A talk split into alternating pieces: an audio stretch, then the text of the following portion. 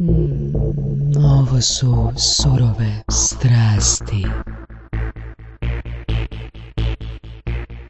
Čekaj da najavimo Q Life i to, ona. Bože, evo, sad imamo, opet sam najmanje educirana osoba u, u podcastu Surove strasti trenutno. Mislim, dobro, ne, ne u Americi, na? u Americi još mogu proći kao profesor, ali ovog, evo, dva doktora su i evo, ja sam tu najmanje educiran trenutno, ne? tako da osjećam, različito, osjećam, osjećam gubitak eh, samopouzdanja trenutno. Doktor Voras i eh, doktor Ivković su trenutno eh, sa mnom, malim ovoga, Dva, dragi dok- profesor. dva doktora i jedan profesor. Da. Da, tako da. Birano društvo. Birano društvo, da, je, da. Krem de la ment, rekao Da, del, mogu, del boy. da, mogu reći da si baš iznenadio s ovim gostom Voras. Da? Ovoga- Pa pričali smo dugo vremena da bi Mhm. razgovarali sa pravim doktorom, pod navodnicima, ovaj, sa kirurgom i razmišljali o tome da pozovemo za gosta kirurga baš, jer malo smo, a mislim i većina ljudi koji ovo slušaju, udaljeni od uopće pojma šta je to danas.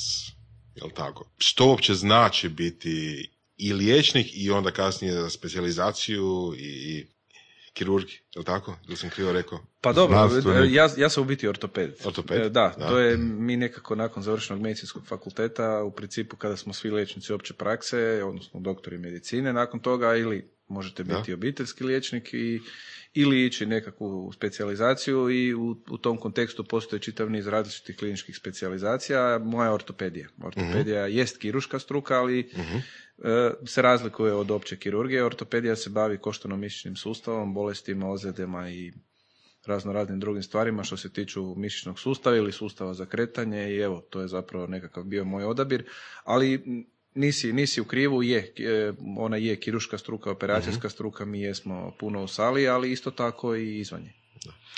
Evo, pričali smo baš prije što smo počeli snimati, da si se baš vratio iz uh, sale, u principu, jel? Da, je, je, istina je. A, mm, mi, dakle, naš posao zapravo je, mm, najviše volimo raditi sa, e, što mi ono kažemo na terenu sa ljudima. Moj posao zapravo se odvija na dva fronta najviše. Prvi je ambulanta, znači gdje ja e, pregledavam svoje pacijente, sa njima razgovaram i to je, to je nekako možda onaj e, najmanje glamurozan dio, ali ja mislim da je najvažniji. Jer jednostavno tu vi dolazite u prvi kontakt sa svojim pacijentom, on iznosi vaše tegobe i vi morate sa svojih e, deset prstiju, sa očima i sa ušima prvo napraviti, e, mi uvijek čim nam neko dođe, uvijek imamo nekakvu prvu, prvi dojam što bi tu moglo biti. Konkretno recimo u mom slučaju ljudi dođu pa šepaju. Znači ja već znam ono otprilike u kom smjeru idemo, nakon toga razgovaramo, nakon toga sam ja već malo bliže, nakon toga ide klinički pregled, pa sam još malo bliže i onda koristimo nakon toga, stvorimo nekakvu početnu, kako mi kažemo, ono, indikaciju, odnosno što je tu, koja je tu radna dijagnoza i onda pacijenta šaljemo dalje na ova čuda moderne tehnologije. Mi dosta koristimo takozvane slikovne pretrage ili što bi rekli na starohrvatskom imaging. Aha. E, Znači, e, kako bismo se približili odgovoru. Ali to je samo nadopuna ovog prvog dijela. I nakon toga predlažemo liječenje. Da li će to biti konzervativno ili će biti operacijsko, to sad naravno ovisi. Jel? Kako se dobro da je baš or- ortopedija? Da će ortopedija biti tvoja strast? Jel je strast? Pa je, je, sigurno da je. E, Ne znam, e, sasvim sigurno u srednjoj školi sam se zaljubio u takozvane, e, ajmo reći, znanosti o životu, life science. Ali roditelji su ti isto liječnici. Jesu, roditelji su liječnici i meni je to blisko, moram priznati. Sad e, ja ne mogu reći da to nije utjecalo, zato što cijeli život, e, moja majka je pedija- pedijatar, bila otac je e, otorinac, znači uho, grlo, nos, specijalist. I ja sam dosta vremena htio, ne htio proveo u bolnici, ne zato što me to nešto osobito privlačilo, nego jednostavno, eto, sticajem okolnosti i meni nije to strano. Isto tako, kad živiš sa doktorima, onda svaki put kad si na moru, na skijanju, na ovome, na onome, prvo kog se zove, tako da zapravo je to meni sve skupa bilo blisko, ali rekao bih negdje u srednjoj školi me počelo fascinirati e, taj ono tajne e, živog organizma. Mhm. Um, jednostavno ta fascinacija, mislim, jedna mala stanica je cijeli univerzum. Jedna mala stanica je toliko savršena, toliko dobro funkcionira, toliko je dobro napravljena da je to nešto fascinantno. Pa onda ne znam, kad, kad sam shvatio kako radi DNA, pa to, to, me, to me ono izbacilo iz, iz cipela skroz. To, Možeš to je ovo dvije rečenice Pa mislim, DNA. sve, se, mislim, sve je kodirano, dakle, nevjerojatno je da u ta, da četiri slova je kodirano u toj dvostrukoj spirali je cijela tajna života kodirana. To je nevjerojatno kako taj kod se prepisuje, prepisuje se proteine, proteini zapravo upravljaju vašim organizmom na, na sto mogućih nivoa, ali to je fe, fenomenalno, fascinantno. Morate znati da Watson i Crick su imali 22 i 25 godina kad su otkrili strukturu, strukturu DNA. Da. Zanimljivo. Da, i mislim, ja sam čak imao prilike poznati Jamesa Watsona pred kraj njegovog života i uh, uh, mislim, to je sasvim sigurno jedno od najvažnijih otkrića, ali, ali toliko je zapravo u svojoj suštini i, i jednostavno i kad, kad vam to neko objasni, pitaš se, pa dobro, mislim, je li moguće da je to tako fascinantno jednostavno, i, a opet daleko kompleksnije od bilo kojeg uređaja koji smo mi kao ljudi uh, uspjeli kreirati. Tako da, sasvim sigurno da fascinacija s tim nekakvim uh, s- s- situacijama koje se, koje se tiču naših je, je već iz srednje škole, a onda nekako sam se pitao bili ja medicinu ili bi molekularnu, ali molekularna mi je bila malo mrvicu možda preabstraktna u tom trenutku, a ja sam prepragmatičan pa sam krenuo na medicinu. Super. Znači, je li to bilo iz, iz želje da imaš kontakt sa ljudima, sa, sa pacijentima, kad kažeš abstraktno, molekularna je ono, je, skoro pa je. fizika. E, d- Molekularna je, d- da, molekularna je meni u tom trenutku 18 godina bila možda mrvicu e, e, za, za, moj, za moj habitus preabstraktan sam vrlo pragmatičan i praktičan Mm. i vesele me jednostavna i konkretna rješenja i, i upravo i to je možda i odgovor na tvoje pitanje zašto ortopedija. Ortopedija je upravo tako struka. Znači mi ortopedi zaista ono imamo taj nekakav habitus u kojem a, volimo rješavati stvari konkretno. A, vrlo često se, vrlo brzo nakon tretmana se vidi rezultat, ono, instant zadovoljština što bi rekli. A, I to je nešto što, što meni odgovara i meni paše. E, Možda neke druge kliničke struke ipak traže i puno više strpljenja, minucioznosti, e, nekakvih kompleksnijih rješenja. Mi ortopedi smo tu e, prilično e, jasni, decidirani i pragmatični. E, Možda ću ti dati primjer, jedan, e, e, nešto što, po čemu smo možda mi među najpoznatijima, po čemu ortopedija najpoznatija je ugradnja umjetnih zglobova. Znači, ugradnja umjetnih zglobova je revolucionalizirala, revolucionarizirala medicinu. Iz jednostavnog razloga što je to možda i najuspješniji zahvat u povijesti medicine. Da? Da, da, to je, evo, već sad jedno 50-60 godina to radimo, to je toliko uspješan zahvat da je to prosto nevjerojatno. Dolaze ljudi koji invalidi i mi im uh, ugradimo taj metal i oni već nakon mjesec do dva su potpuno bez bolova, u primjerice kod kuka je to 90-95% slučaja. Mm. To je nevjerojatno, Zanimljivo. to je nevjerojatno. Da. Tako da, ovaj, e, zaista, e, e, osim naravno tog dijela, tu je i taj dio koji se tiče dakle, operative, manualije, koji u principu nama dosta dobro odgovara. I ortopedija je vrlo, vrlo tehnološka struka. Znači, mi smo dosta vezani u razvoj tehnologije, pa osim i tih čuvenih umjetnih zglobova, mi imamo i takozvanu minimalno invazivnu kirurgiju, znači kroz sa kamerom, kroz par rupica možemo napraviti dosta kompleksne a, zahvate.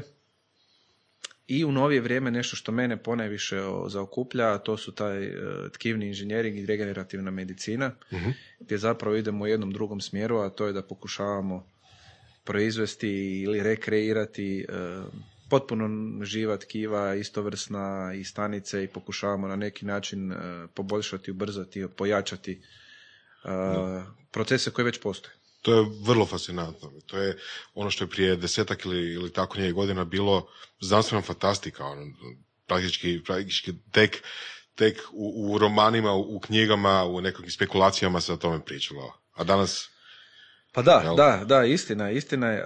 Um, ja moram priznati da kad pogledam sebe i svoje školovanje, većinu stvari e, se sad potpuno promijenilo. da, Konkretno ovaj dio je, da, to smo nekad čitali u, u znanstveno fantastičnim romanima, međutim meni se čini da zapravo će budućnost biti još fascinantnija nego što smo mi to predvidjeli u znanstveno fantastičnim romanima. Ja obično ljude, ovaj, kad pričamo na tu temu, pitam ih koja vam je najdraža bila aplikacija za smartphone 2005. da, Onda je, joj, pa ne znam, pa nisi imao 2005. smartphone. da, Danas ih imaš tri u džepu. da. Sad, ako me pitaš kako će medicina biti za deset godina, m- meni je to jako teško za reći, jer mi danas smo primjerice, ne znam, u stanju napraviti potpuno funkcionalnu e, hrskavicu i ugraditi čovjek. Potpuno funkcionalnu, koja živi, koja... Da? koja- da. Mhm. Znači nije komad plastike... Ne, ne. Dakle, ovo o čemu sam pričao prije o umjetnim Da. kukovima, da, to su moderni materijali koji su titani sa polietilenom i tako dalje, koje ugrađujemo i super funkcionira.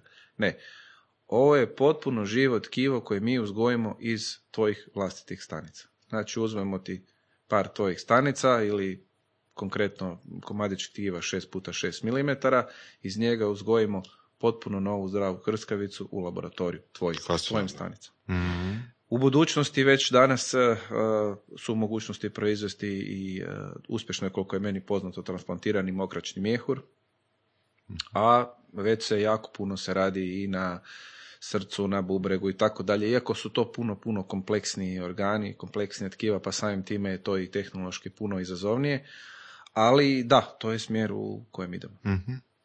Alane, kaže ovako, dr. Alan Ivković, www.alanivković.com, prepustite se u ruke iskusnog ortopeda školovanog na prestižnom Harvardu, Da.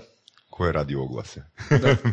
E, pa evo jedna, da, moj, moji dragi prijatelji koji su, ovaj, koji su jako iskusni u, u, u, e, online marketingu i koji su rekli, e, slušaj, moraš, e, nije bitno što si ti sve radio, što ti misliš da je bitno. Bitno je ono što, što ljudi misle da je bitno o tebi, a to što si bio na Harvardu, to je, čini se nama da je bitno. Pa je istina, ja sam proveo tamo ovaj dio svog školovanja i ja bih rekao da sam se tamo i zarazio možda najviše sa ovim, eh, ovim pričama o regenerativnoj medicini, tkivnom inženjeringu. Ja sam ko Fulbrightov stipendist tamo proveo eh, godinu dana u Centru za molekularnu ortopediju, baš Nice. na Harvardu. I um, pa ja bih rekao da zapravo ono te, teško mi je i, i teško mi je zapravo to sve i u par rečenica reći koliko je e, to meni iskustvo bilo dragocjeno, ne čak toliko možda ni u znanstvenom i stručnom smislu, ali naravno i Mhm. u tome, nego jednostavno koliko ti se otvore oči kada budeš među takvim ljudima, ne Imaš- samo... Imaš praktičan primjer što, je, što, je, što se pojavilo kao drugačije nakon tog iskustva, na primjer. Pa, ne- pa ne znam, ja sam tamo došao u laboratorij, mislim, ja sam došao u laboratorij gdje su bilo jedno 10 ili 15 ljudi koji su bili apsolutno svi iz različitih zemalja. Mhm. Svi su iz različitih zemalja bili i nakon nekog vremena ono zapravo potpuno je nebitno bilo ko je od kuda je šta je. To se s pravom zove laboratorij. To da. zaista je laboratorij. Mislim, nekako... To je ta e, globalizacija. I onda ono nekako, i zapravo počeli smo, ovaj, i onda sam počeo polako upoznavati, mislim ja nisam znanstvenik, bez obzira što ja imam i nekakvu i znanstvenu i akademsku karijeru i tako dalje, ali ne, ne mogu se baš kititi tom titulom, ono, postoje puno bolji znanstvenici od mene, ja sam možda eventualno onaj koji, takozvani translacijski znanstvenik, znači onaj koji znanost koja je u laboratoriju pokušavam prebaciti u kliniku, to da. I sam ja od njih puno toga tamo naučio, ali ne samo u smislu znanstvenom i stručnom, nego i kako se pristupa, kako se organizira rad u takvom jednom laboratoriju, kako povezati te moje nesretne doktore sa ovim znanstvenicima. To je nama veliki problem. Mhm. To su dva potpuno različita svijeta koji vrlo rijetko dolaze u dodir, pa čak i na jednom čuvenom Harvardu. Mhm. Dakle, bez obzira što smo mi bili dio jednog velikog sustava, eh, jednostavno jako teško je spojiti eh, ta dva svijeta. I danas kada ja vodim eh, nekakvu grupu koja ima takve ljude, to mi je najveći izazov. Logistika. Kako, kako st- stvoriti okolnosti u kojima ćemo provoditi vrhunsku znanost i vrhunske operacije. Jel si uspješan u tome? Pa ne, ne znam, trudim se, t- to jest borim se, borim se, to je, to je najteže. Ja uvijek kažem, meni je najlakše ući u salu, uzeti skalpel ili u ambulantu ili ući u laboratorij i krenuti s eksperimentom. Sve ovo ostalo je puno, puno, puno teže. Najviše je zapravo e, i na neki način i, svoje suradnike pokušavam ovaj, e, usmjeriti u tom smjeru da kažem, gledajte, mi kad dođemo do sale, mi smo ono, na vrhu. A dio ovo prije sve od logistike, pravno-regulatornih problema. Mislim, mi radimo sa živim tkivima i živim ljudima. E, regulativa je strahovita. Ne samo ovaj, e, u Hrvatskoj, nego mislim, europska regulativa je strašno stroga. Pogotovo kada su u pitanju nekakve nove stvari i primjene novih metoda. A da? Je, jako. I to, tu, tu ja vidim najveću, najveću zapravo, jer, jer ja tu nisam doma, tu, tu sam ja izvan svoje zone komfora kad, su, kad je u pitanju regulativa e, koja je izuzetno, izuzetno stroga. Mhm. Što to znači? Da je teško nove procedure, nove zahvate progurati. Izuzetno teško, izuzetno teško, izuzetno skupo. Da. Izuzetno teško, izuzetno skupo. A, to su gomile i gomile dokumenata, dozvola, Da, e, što je u znači- redu. Mislim, na neki način je to u redu. Ja, ja mislim da treba tu biti, ljudi moraju biti sigurni kada se primjenjuju nove metode. Ponekad se pitam da li je to možda prešlo s onu stranu e, e, razumnog. Ali, e, nažalost, nemamo izbora, nego moramo poštovati zakone. To zaista, e, ta regulativa koja se tiče primjene, recimo, novih stvari, kliničkih ispitivanja i tako dalje, zaista može ići do ono... Znači kad ljudi čitaju u novinama, ne znam, neko na Harvardu je razvio uh, novu proceduru za što god, za nešto što njima treba. I sad odu kod svog doktora i kaže, e, ja bi ono, ja uopće ne znam čem se zapravo radi, ali su čuli u novinama. I to je nešto novo i neviđeno. To je onda znači problem napraviti. Pa, e, razvoj nove metode, konkretno ja mogu reći za svoje ovo što smo mi razvijali. Dakle, mi e, uzgajamo, uzimamo hrskavicu iz nosne pregrade, onda je uzgajamo u, u laboratoriju, ugrađujemo je u koljenu. To je takozvana no tehnologija koja je zapravo jedinstvena u svijetu i uz naše švicarske kolege koji je rade, mi smo je počeli prvi primjenjivati. To je ovako, to je sigurno 15 godina predkliničkog razvoja, znači ispitivanje u laboratoriju na animalnim modelima i tako dalje. I onda imate tri faze kliničkog ispitivanja i onda se može dobiti takozvana marketing authorization za primjenu tog metode ili lijeka u, u svakodnevnoj primjeni. Znači govorimo o 10 do 20 godina i Mhm. ohoho desetaka miliona eura.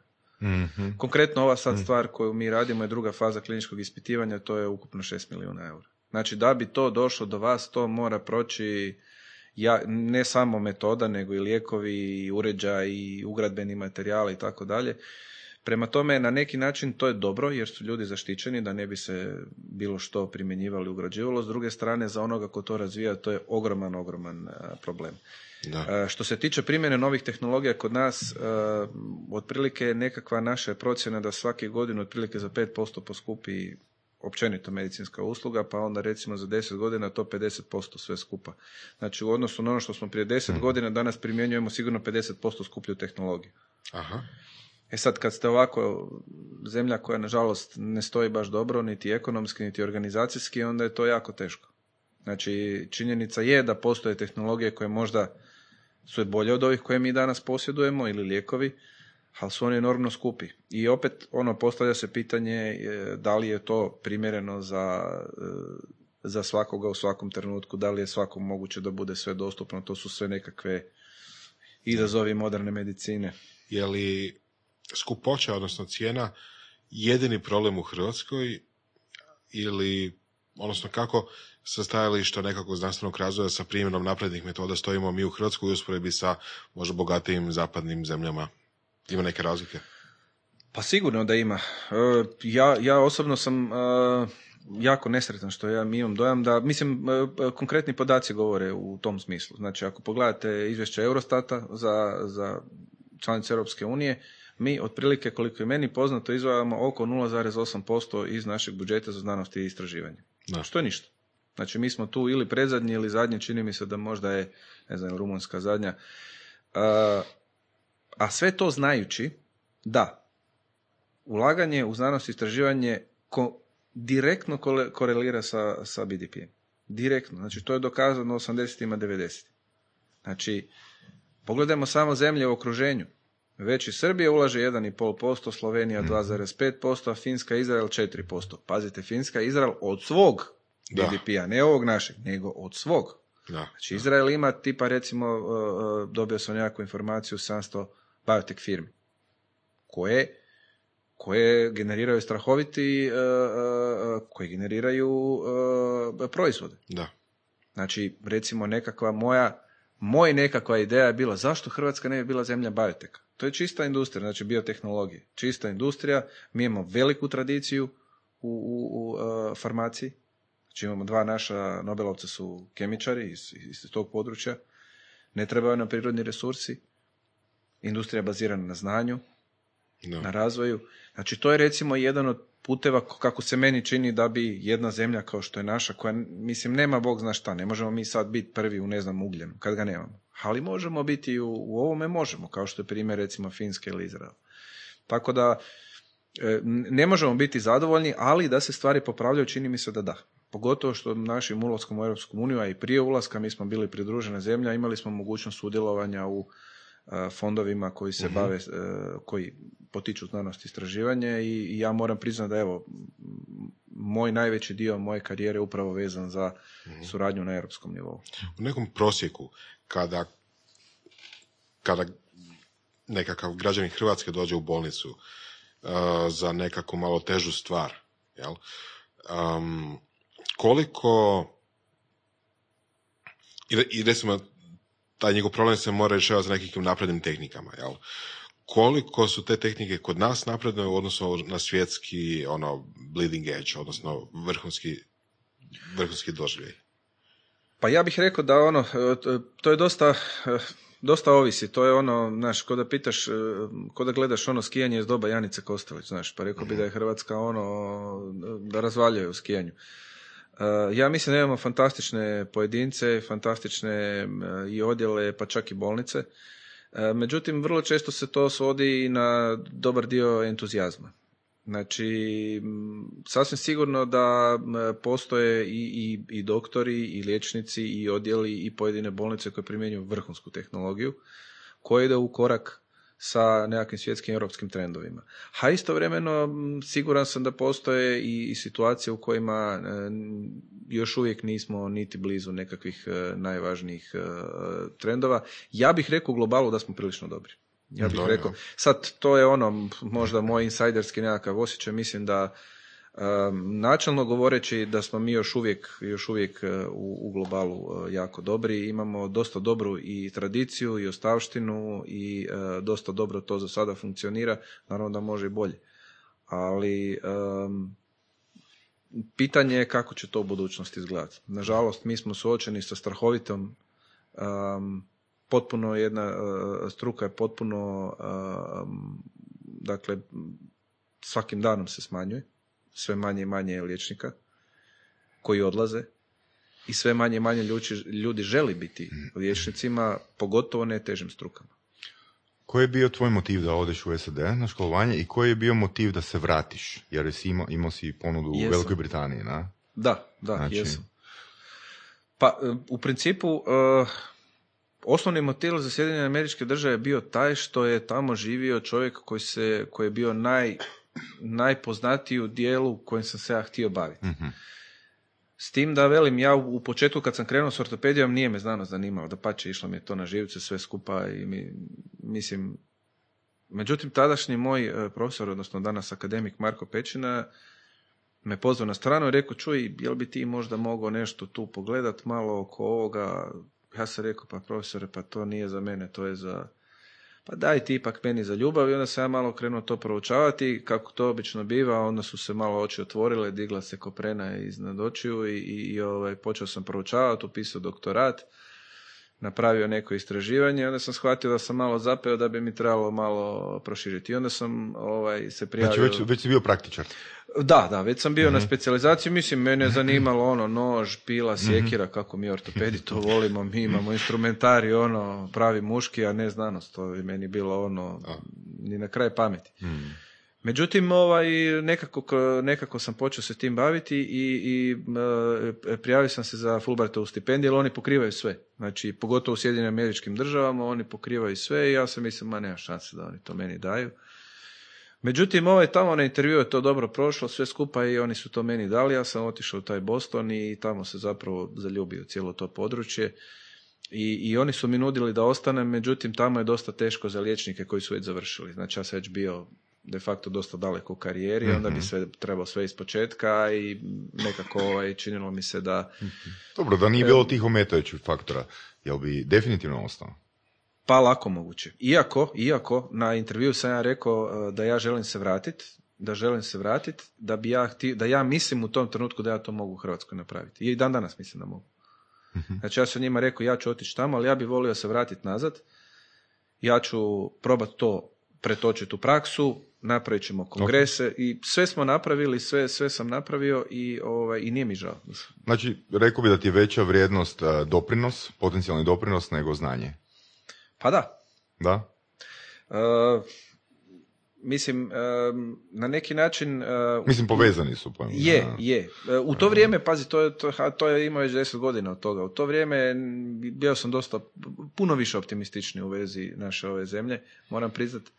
I e, mislio sam da da bi, da bi to moglo pasti na dobro tlo. Zato što sam se ja bavio stvarima koje e, e, u stvari mogu ući u kliničku praksu. Znači ja se nisam bavio i mene ne, ne zanimaju me abstraktne stvari, nego bavio sam se stvarima za koje sam mislio pa ja to mogu stvarno napraviti u kliničkoj praksi, mogu pomoći ljudima. Mislim, to je ono što ljudi zove entuzijazam. Mislim, vaš podcast se zove surove strasti. Ne, nema toga ko može entuzijazam platiti. Mislim, ili ga imaš ili ga nemaš. Entuzijasti rade stvari ničim izazvani. Mislim, tako sam ja. Mene je to ono, općinilo me sve to skupa. Koliko su ljudi isto tamo s kojima sam ja došao u kontakt bili oko svega toga i Da, rečenica je ma- Znaš- bila malo čudna. Zaljubio sam se, a vratio sam se. Da. Em, ma mislim, e, e, nije ni tamo sve krasno, iako velim, em, sad kad gledam iz ove perspektive, e, drugi su, drugi vrijednosti sustav. Nekako e, tamo, ja sam došao kao nobody, kao nitko iz zemlje koje niko nije znao, ono, Croatia, Russia, mislim, pojma nisu znali od kuda sam imao. Vrlo brzo ovaj, je to postalo sve nebitno, počeli smo proizvoditi rezultate, dobivali smo projekte, radilo se, primjenjivalo se, mislim, Što bi tamo mogao recimo prije napraviti za svoju osobnu zadovoljštinu nego tu u Hrvatskoj? Što vjeruješ? Pa ja vjerujem da bi e, e, ove e, ideje koje, koje sam ja tamo imao i koji, s kojima sam došao i koje sad ovdje imam, ja vjerujem da u takvom jednom organiziranom sustavu bi možda lakše iz jednostavnog razloga što je taj sustav je država u državi. Harvard je, ja mislim, 35 milijardi dolara ima i proračun. Da, da, da. To. Oni, oni, oni, oni mogu zakucati šta god treba. Tako S je. druge strane, kad ono to kažu ovi brucoši to drop an H-bomb, kad kažete da ste s Harvarda, sva vrata se otvaraju. Ne samo, nego za, i u smislu financiranja i budžeta svatko želi imati u svom timu. I zapravo sam shvatio da tamo prepreka nema. Mislim, ja poželim nekako protutijelo, ono je sutra na stolu. Mislim, to tako funkcionira. E, jednostavno te nekakve možda organizacijski problemi, nekakve te stvari. Ako imate dobru ideju, dobru volju, imate iza sebe takav snažan sustav, sve se može, sve se može e, sprovesti u praksu. Iako, Evo je recimo onak dobar motiv bio ono, ne bi li potencijalno tvoj osobni doprinos bio puno veći, po- potencijalno da si ono ostao, ako je Si- doista tako, Je, ne? to, to, je, to je vjerojatno istina. Ali, em, s druge strane, em, s druge strane, em, i kad sam se vratio ovdje, e, sad sam dobio priliku napraviti nešto što možda tamo ne bi mogao napraviti. Na primjer? Uspio sam prili dob- donijeti ovu tehnologiju koja pomaže de facto mladim, radno aktivnim i sposobnim ljudima da se vrate u život Mhm. i to sam dobio samo zato što sam se vratio ovdje. Jer sam, jer sam uspio uh, te svoje veze iz Amerike, sam uspio aktualizirati na način, a to je bilo posve slučajno. Tamo sam sreo čovjeka koji je bio na MIT-u i koji je se na kraju postao šef jednog laboratorija u Bazelu i nekako smo se slučajno našli, pa jel bi ti htio biti u ovom projektu, pa bi, i tako je to krenulo da bi danas upravo to što su oni napravili, što je stvarno cutting edge tehnologija, sam ja mogao donijeti, sad su već ono 20 ljudi je operirano, uh, potpuno besplatno, bez ik- inače pa procedura košta 30.000 eura. Tako da, znaš, svako zlo za neko dobro. Mislim, Da, da, da, pače. Jel ti ponekad prođe kroz glavu da, da požališ zbog te odluke? Pa ne, ne. Jesi onda imao obitelj uh, u, u Hrvatskoj? Ne, ima, Ok. taman sam se oženio ima, sa suprugom i, i ono... pa I nešto- supruga isto išla u SAD, jel nije? Ona nije išla iako je bila spremna doći. Mhm. Tako da, ovaj, em, ne znam, ne znam što bi ti rekao. Dobro mi je bilo tamo i u društvenom smislu mi je bilo Mhm. dobro. Prijatelji su mi nekakvi bili tamo i taj sjeveroistak američki je prilično ovaj, fin, kulturan, Boston je krasan grad. Mhm. E, mislim, ne bi mi bilo loše. E, s druge strane, e, stvarno sam ono imao nekakvu misao vodilju da pa, št, pa moram ja baš u Bostonu, pa tu sam ja doma, mislim, pa to ću ja sve tu. napraviti. Da, emocije, a? Emocije. Pa ne, šta ja znam, ne znam sad ti kažem. Pa, čini mi se. Mislim, ne, ne moram biti u pravu. Ko da su emocije, mislim, tu ti imaš ogromnu glad, ono što sam ja iščitao, imaš ogromnu glad za, za znanjem i za doprinosom. Da, znati želja, zapravo Da. ono, kad me neko pita koji ti je ovaj driving force, vjerojatno znati želja. U Da. svemu, da. Mislim, u konačnici taj, taj, taj nedostatak a, e, ne znanja, nego tih formalnih ob- obrazaca koji si treba nadomjestiti, je zapravo te zahtijevalo samo malo više truda, da si imao jasnu viziju, ono, jasnu sliku, e, ja to želim, ja, ja sam uvjeren da na temelju ovoga što pričaš, Pa je, je, u, u, pravu si, pravu si. E, mislim, nema, nema tih, nema, ne postoje prepreke, znaš, nema, nema, nema tih prepreka koje su nerješive. Pitanje je samo ono, odlučnosti i e, pitanje je ono e, pravog fokusa. Znači, gdje su, koji su to problemi koje moramo e, rješavati. I mislim da ide. I puno toga je, puno toga sam ja uspio napraviti, ne naravno sam, nego sa svom svojom ekipom. Ali em, tek na terenu vidiš gdje je problem. Znaš, tek kad si na terenu, kad si u igri, onda možeš vidjeti gdje je problem i zato ti ja kažem, nije meni problem u sali, nije meni problem e, u, u laboratoriju, meni je problem sve ovo okolo. Znači, šta mi je problem? Prvu operaciju kada sam radio, e, dolazi, e, Hrskavica dolazi iz Njemačke i ono, mi smo svi našpanani, nismo radili nikad, e, to je prvi put, pacijent je tu, čovjeka nema, transporta nema. Meni televizija u, u, u sali, svi su, svi su ono, svi gledaju, nema ga, zato što je u Sloveniji prometna nesreća. Mhm. I on ne može proći. Kako ćeš to riješiti? Mislim, tu, tu, su, tu, tu padaš, ne padaš na, mislim, na malim stvarima padaš kad, se, kad, je, kad su takvi veliki projekti, u, kad su takve stvari u pitanju, tako da pretpostavljam da je u, i u drugim, i u drugim, ovaj, e, i u drugim strukama slično, da, da je da ta, posložiti logistiku, posložiti taj safety net je najvažnija, a ova sama egzekucija Mhm. onda dolazi sama po sebi. ono. A zašto ne Velika Britanija? Jel su tamo isto bile te prepreke? Pa nisu, nisu. Velika Britanija je zapravo jako, jako mi interesantna bila, moram priznati i e, tamo su mi zapravo nudili da, da, e, da preuzmem jedan takav e, tim koji se bavi regenerativnom ortopedijom, tkivnim inženjeringom i da budem taj koji će prenositi tu tehnologiju u kliničku praksu i oni imaju veliku tradiciju, veliko iskustvo, veliko znanje i mislim to je ono ozbiljna zemlja sa ozbiljnim ozbiljnim, NHS je ozbiljan sustav. NHS je znači njihov e, nacionalni zdravstveni sustav, to je jedan ozbiljan sustav u kojem e, su vrlo, ljestvica je vrlo visoko. Mhm. Tako da je, moram priznati da mi je to bilo izazovno, evo, za sad sam još tu. U podcastu Surove strasti upoznajemo ljude koji su strastveni u onome što rade. Ovo je podcast za preživljavanje u surovoj stvarnosti. Pridružite se Saši Tenodiju i Ivanu Vorasu u otkrivanju što pokreće uspješne, motivirane ljude. Ljude koji su strašću, predanošću i vizijom postali kreatori vlastitog, a i naših života. I ono najvažnije, saznajte kako su to napravili. Slušajte Surove strasti. I to je isto drugačiji sustav i od američkog i od našeg. Je. Kad ću- pričamo o tome, ono, čisto tvoje mišljenje, privatna u odnosu na državnu medicinu. Uh, pa ja sam, mislim, ja, ja sam ono, ja sam uvijek za, meni, se- ja, ja sam veliki pobornik ove naše, uh, našeg sustava zdravstva, uh, koje, to je zapravo Bismarckov sustav jednog sveobuhvatnog zdravstvenog, uh, sveobuhvatni zdravstveni sustav koji se temelji na generacijskoj solidarnosti. Nekako mi se čini da je pravedan u svojoj srži ili pošten je. On sasvim sigurno da ima manjkavosti u nekom svom, možda u egzekuciji, organizaciji i tako dalje, ali E, vi morate znati da u Americi e, donedavno, sad da li se to s Obama Kerom promijenilo, je 50 milijuna ljudi bez zdravstvene zaštite. Dakle, imate, radite u Longwood Medical Center u Bostonu, gdje je centar svog, ali ovo vam je živa istina, gdje je centar znanja, gdje su ono, pet Nobelovca živi u vašoj zgradi, preko puta pređete cestu u Jamaica Plain, smrtnost novorođenčati je veća nego na Havani i Kubi. Znači, to vam je, to su vam konkretni podaci.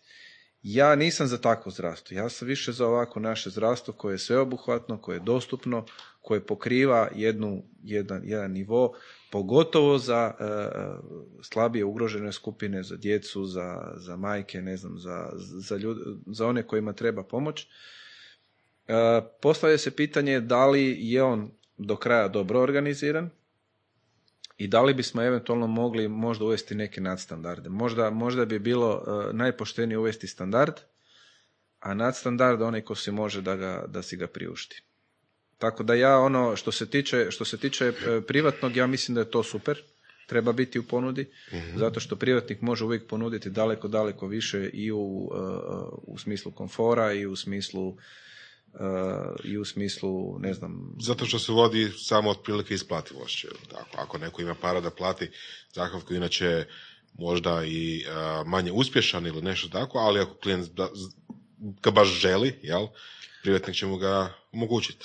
Pa dobro, to je sad pitanje integriteta. Ja, ja recimo, čisto, ono, ja, ja nikad ne bi napravio ništa što, u što, u što, mene kad mole, ja kažem, vi niste za to i, tu je razgovor završen. Ali ja imam drugi prijedlog. Ja imam prijedlog koji imaju e, kakav je e, princip funkcioniranja kao što je recimo u germanskim zemljama. Okay. Tamo su javne ustanove u vremenu kada se ne koriste za izvan se daju doktorima u najam koji, koji pa da, Čekaj, znači, čekaj. Kad znači, kažeš ne koriste, to znači pa recimo, navečer? Pa na, navečer, vikendom, popodne, nemam pojma. Da? Mislim, pa da, mislim, nemaš ti, ima, ima bolnica, nemam pojma, deset operacijskih sala, jedna je za hitne, ili dvije, nemam pojma. A ovih osam, čuj, svugdje ti gori e, struja, svugdje ti je voda, mhm. svugdje ti, a ne koriste se. Zanimljivo. Znači ti recimo imaš mogućnost, to bi bilo idealno. Po, to je moj neki stav. Vjerojatno će se možda neko neće se složiti s tim, ali ako postoji mogućnost ono da se ponudi izvan hmm. dakle ovog redovnog sustava, nam, mislim, mi, mi imamo sustav u kojem je naš jedini kupac usluga HZZO. Znači vi imate situaciju da proizvodite nas, ne znam, 500 proizvodi jabuke, ali imamo samo jednog kupca i on kaže koliko će ta jabuka koštati. Znači on kaže jabuka će koštati kunu. Onda ti kažeš pa da, ali na tržištu je dvije kune. Šta ćeš kad smo mi jedini kupci? Onda ćemo ti dati kunu. Tako funkcionira za sada. mm E sada, kada bi eventualno postojala mogućnost da se unutar tih naših ustanova koje smo u krajnjoj liniji svi vlastitim novce mi plaćali i plaćamo, održavamo, da se ponudi nekakva ona varijanta izvan uh, ovog radnog vremena, ja mislim da bi to bilo sasvim, sasvim ok. To je super ideja, mislim, uopće čuo za to. Pa mislim, to recimo ima, u, u Njemačkoj to imaju profesori, šefovi, imaju tu privilegiju da rade na taj način, ali zato onda oni ne, ne odlaze. Mislim, mhm. trebate imati e, zadovoljnog, e, da bi vam sustav funkcionirao, morate imati zadovoljnog radnika. Mhm. Zadovoljni radnik je liječnik, njegova sestra, e, osoblje i tako dalje. Ako pogledate anketu mladih liječnika, 1500 liječnika napravili su u Hrvatskoj liječničkoj komori anketu. Tek na trećem mjestu je bio novac. Kao razlog njihovog odlaska nezadovoljstva. Prvo dva? Prvo dva su bili znači mogućnost zapošljavanja i, i napredovanje i organizacijski problem. mm Znači, novac je na trećem mjestu. Znači, rijetko koji će doktor izdvojiti novac, kao mislim, mi u krajnjoj liniji imamo relativno dobre plaće za hrvatske prilike. mm Mislim, to je, bez obzira što ono, novac je pameti nikad dosta, ali za hrvatske prilike, da, nikad neće niko reći da. To je prije svega preopterećenost, to je prije svega, mislim, imamo, e, naveli su podatak 3 miliona prekovremenih sati hrvatski liječnici, mm koji ni, mislim, da. ne možeš, ne možeš čovjeka raoba da te mjere, mislim, to je užasno stresan posao. Mislim, samo da jedan dan provedeš 24 sata u dežurstvu sa nekakvim, da to je... Je li to zbog manjka liječnika? Ili... Pa da, da. da. Da, mislim, e, već je nama u Zagrebu teško, a u manjim gradovima je nemoguće. U manjim gradovima otpadaju operacijski programi, nema jednostavno, a i ovi koji jesu su e, jednostavno, e, to su osjetljive područja, država bi trebala učiniti što je moguće više za svoje liječnike, a pogotovo za učitelje recimo. To nije moje, moje ali to su najvažnije stvari. Ako nemate zadovoljne ljude, mhm. kako će vam oni proizvesti obrazovanu djecu ili, ili, ili, ili izliječiti uh, vaše probleme. Ne? mm Da. da, apsolutno. Je. I to je, recimo liječnici su jedni, jedna profesija koja ima već, uh, kako rekao, reputaciju prema, prema tome da je teška. Uh, da su ljudi tu i izvan radnog vremena i prekovremeno i da jednostavno kompleksnost područja, kompleksnost posla je ogromna. Jel? U narodu su isto tako i dosta dobro i poštovani. Je tako? Pa još uvijek da, ja bih još uvijek, da, još uvijek kod nas da, iako ovaj, e, mislim da kao što se i u, što čitamo po medijima, učitelji izloženi Problemima i mi smo, pogotovo kolege u hitno ili um, pa čak i naši kolege recimo u primarnoj su dosta izloženi um, dosta su izloženi agresiji, moram priznati. Da li je to samo odraz uh, tog nekakvog kroničnog nezadovoljstva u društvu ili, ili tako da čak e, sad se predlažu neke izmjene i kaznenog zakona koliko se da je to napad na službenu osobu, na liječnika i tako dalje i tako dalje. Tako da e, ali mislim da si u pravu, mislim da je još uvijek, još uvijek je to jedno ono zanimanje koje je respektirano. Da. A u krajnjoj liniji e, velim i, i, i a i mi, i mi koji smo liječnici unutar struke bi zapravo trebali na neki način e, doprinijeti tome da to, tome tako i ostane. Da. Što sa liječnicima koji idu u politiku? Uf, odlično pitanje. Pa znaš šta, puno sam razmišljao o tome. E, zašto bi liječnik išao u politiku? E, liječnici su zapravo jako dobri za politiku, zato što smo mi naučeni donositi brzo odluke, bez previše razmišljanja, i imamo taj ono, taj, taj ono, alfa princip. Znači, navikli smo vremenom da ne pitamo, znači da, da, da moramo samostalno donositi odluke koje su bazirane ponekad možda i na ograničenom podacima i da te odluke mogu imati dosta tako da s te strane čak bih rekao da liječnici niti nisu loši za ovaj politiku s druge strane, meni se to čini e, gubitak, e, meni se to čini kao gubitak talenta. Mislim, dobar doktor, ono, pa nema ljepše stvari nego ono, e, biti u, u, u tome dobar. Politika, nažalost, zahtijeva uh, ogromno, ogroman kompromis. kompromis, vrlo jak želudac i moraš pustiti otrova u krv. A, Kako znaš? Pa, pretpostavljam. Pretpostavljam. Svako ko, ja bih rekao da svako po neki put mu padne na pamet, pa vidiš kako oni to sve skupa, možda bi ja to mogao i onda kad se malo odmakneš kaže, ma ipak ne bih. Tako barem ja mislim. Ja, ja, ja sam sasvim zaljubljen u svoj i posao i znanost i sve što radim da, da bi se upustio u to, ali pretpostavljam da je razlog tome upravo taj što zaista liječnici u određenoj fazi kada malo skupe iskustva onda dobiju taj jedan osjećaj sigurnosti i dobro plivaju. Ega, malo... Pa je, je, svi smo mi egomanijaci, mm. ali ovaj, e, onda dobiješ malo, kako da kažem, nemaš strah od ulaska u arenu u kojoj se moraju e, takve... Kako je to u principu donositi odluke koji su na kraju život i smrt za nekoga? Automatski već, ovo? Pa da. E, da. E, tamo na, u Bostonu na Brigham and Women's Hospital gdje sam ja bio je bio jedan specijalizant, odnosno on je sad je već malo i stariji od mene, Atul Gavande, koji je e, već u to vrijeme postao kolumnist New York Timesa. I on je bio specijalizant kirurgije i on je napisao jednu od možda najboljih knjiga koju sam ja čitao na, na tu temu, a zove se Postati bolji. Znači, kao preporuku staviti. Da, to, to je, ja mislim da čak i vrijedi, ja mislim za bilo koga. Naime, on, uh, uh, on zapravo opisuje svoj put kako postati bolji, kako ovaj, jer mi nemamo prilike vježbati, mi moramo, moraš prvu operaciju napraviti, da. moraš prvu, ne znam, subklavi uvesti, moraš, sve je to u redu kad ti neko nešto objasni, imaš i teoretsko sve to štima, ali taj dio medicine kojim se mi konkretno bavimo i, i to mm zahtjeva. Ne? I sad on opisuje taj svoj proces kako ipak nakon određenog vremena nakon desetog puta ta subklavija uđe i sad ti ne možeš objasniti i nakon toga isto vrijedi i za sve drugo. Jel? Tako da je, ima tu i automatizma i rutine, međutim nikad, nikad nije to gotovo. Uvijek je nova stvar, uvijek je, uvijek je i s druge strane dobro je kad je dobro. Koliko, ima, koliko ima krivih procjena? Tipa, ono nakon što ti već postane automatizam. Ne nužno sa tragičnim te, završetkom. Teško, ono... teško mi je reći, ali, ali recimo ono če, e, e, čega, e, s čim se mi svi moramo, mi živimo s tim, to su komplikacije neželjeni ishodi. Ponekad mi se čini čak i u medijima da ljudi ne razumiju što je liječnička pogreška, a što je komplikacije neželjeni ishod. Možeš znači, nam to približiti? Pa, znači, što je komplikacija? Komplikacija je kada radite nešto i jednostavno krene po zlu. Tipa, radite neku operaciju, čovjek dobije infekciju. Znači, vi niste to željeli da se, da pače, radite sve protiv toga, ali to je poznata komplikacija s kojom se morate nositi. Isto stvar je neželjeni ishod. Sve napravite dobro, nema komplikacije, ali čovjek nije zadovoljan. I dalje ga ne znam boli.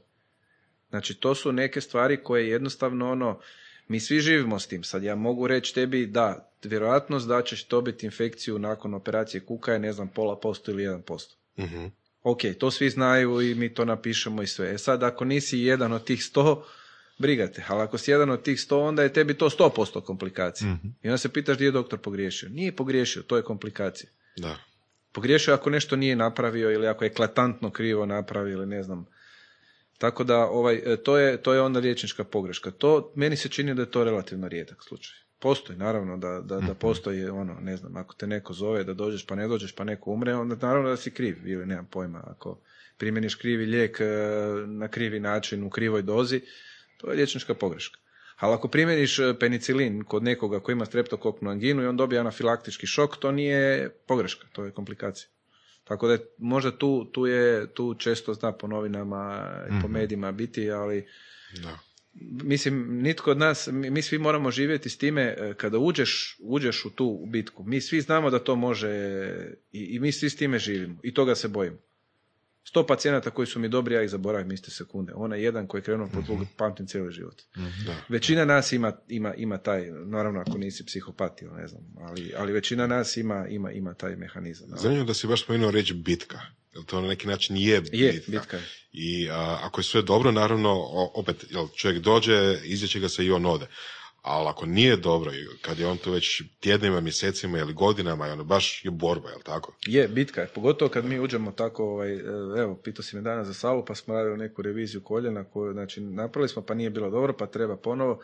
Baš je bitka. Borimo se da to, borimo se protiv neprijatelja, da to bude dobro. Kako se ljudi nose, ili kako se ti nosiš onda sa takvim, recimo, komplikacijama i, i bitkom, borbom? Pa iskreno, ovaj, e, naravno da mi nije lako. E, moj neki mehanizam je da to, mislim, to inače tako bi trebalo biti. Ja to podijelim na svom stručnom kolegiju ili pitam obično. Mislim, ja u tom smislu nemam, e, ne- ne- nemam ego u tom smislu. Znači, čim nešto nisam siguran ili mi ne ide ili uvijek tražim i pomoć i, i na neki način to je timski posao.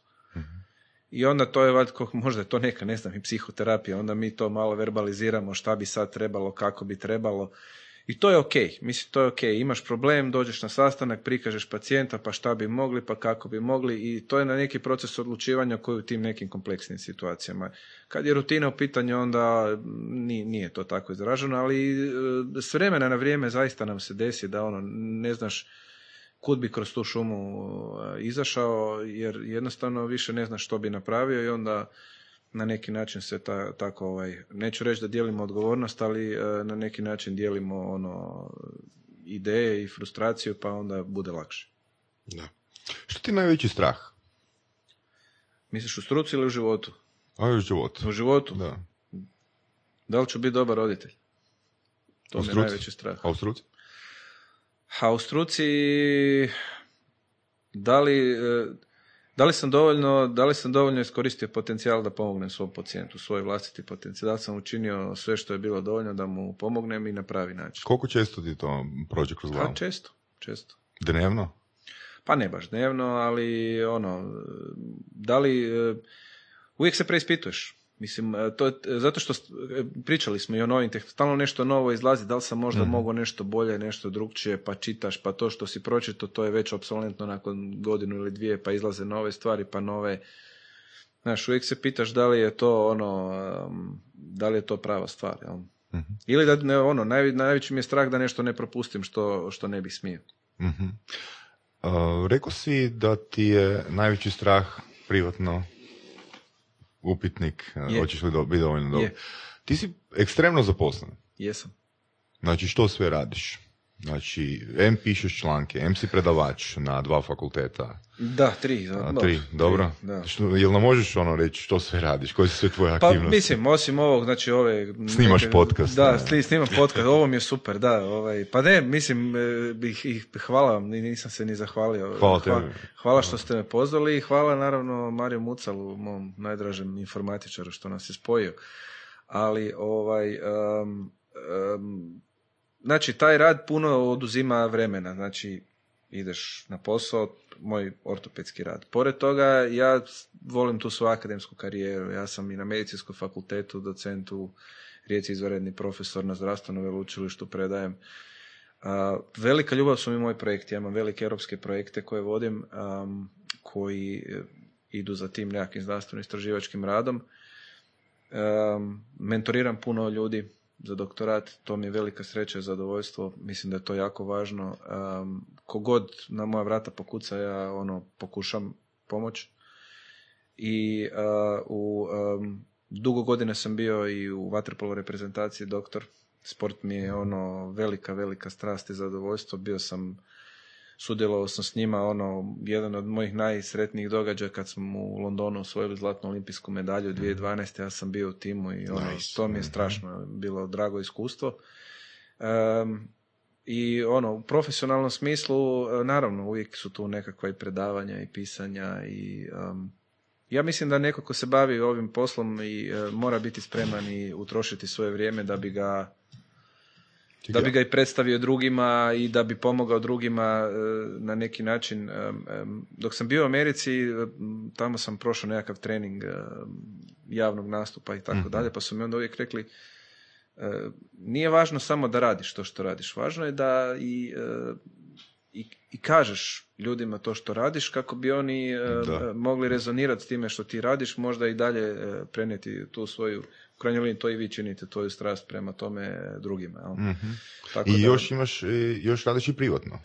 Da, e, to recimo, ajde, nekom manjem dijelu jedan dan, e, jedan dan imam nekakve privatne konzultacije, pokušavam to držati pod kontrolom koliko je god moguće i pokušavam se što više fokusirati na ovaj nekakav Ka- svoj... Kako uspijevaš ono, takav popriličan broj aktivnosti organizirano provoditi?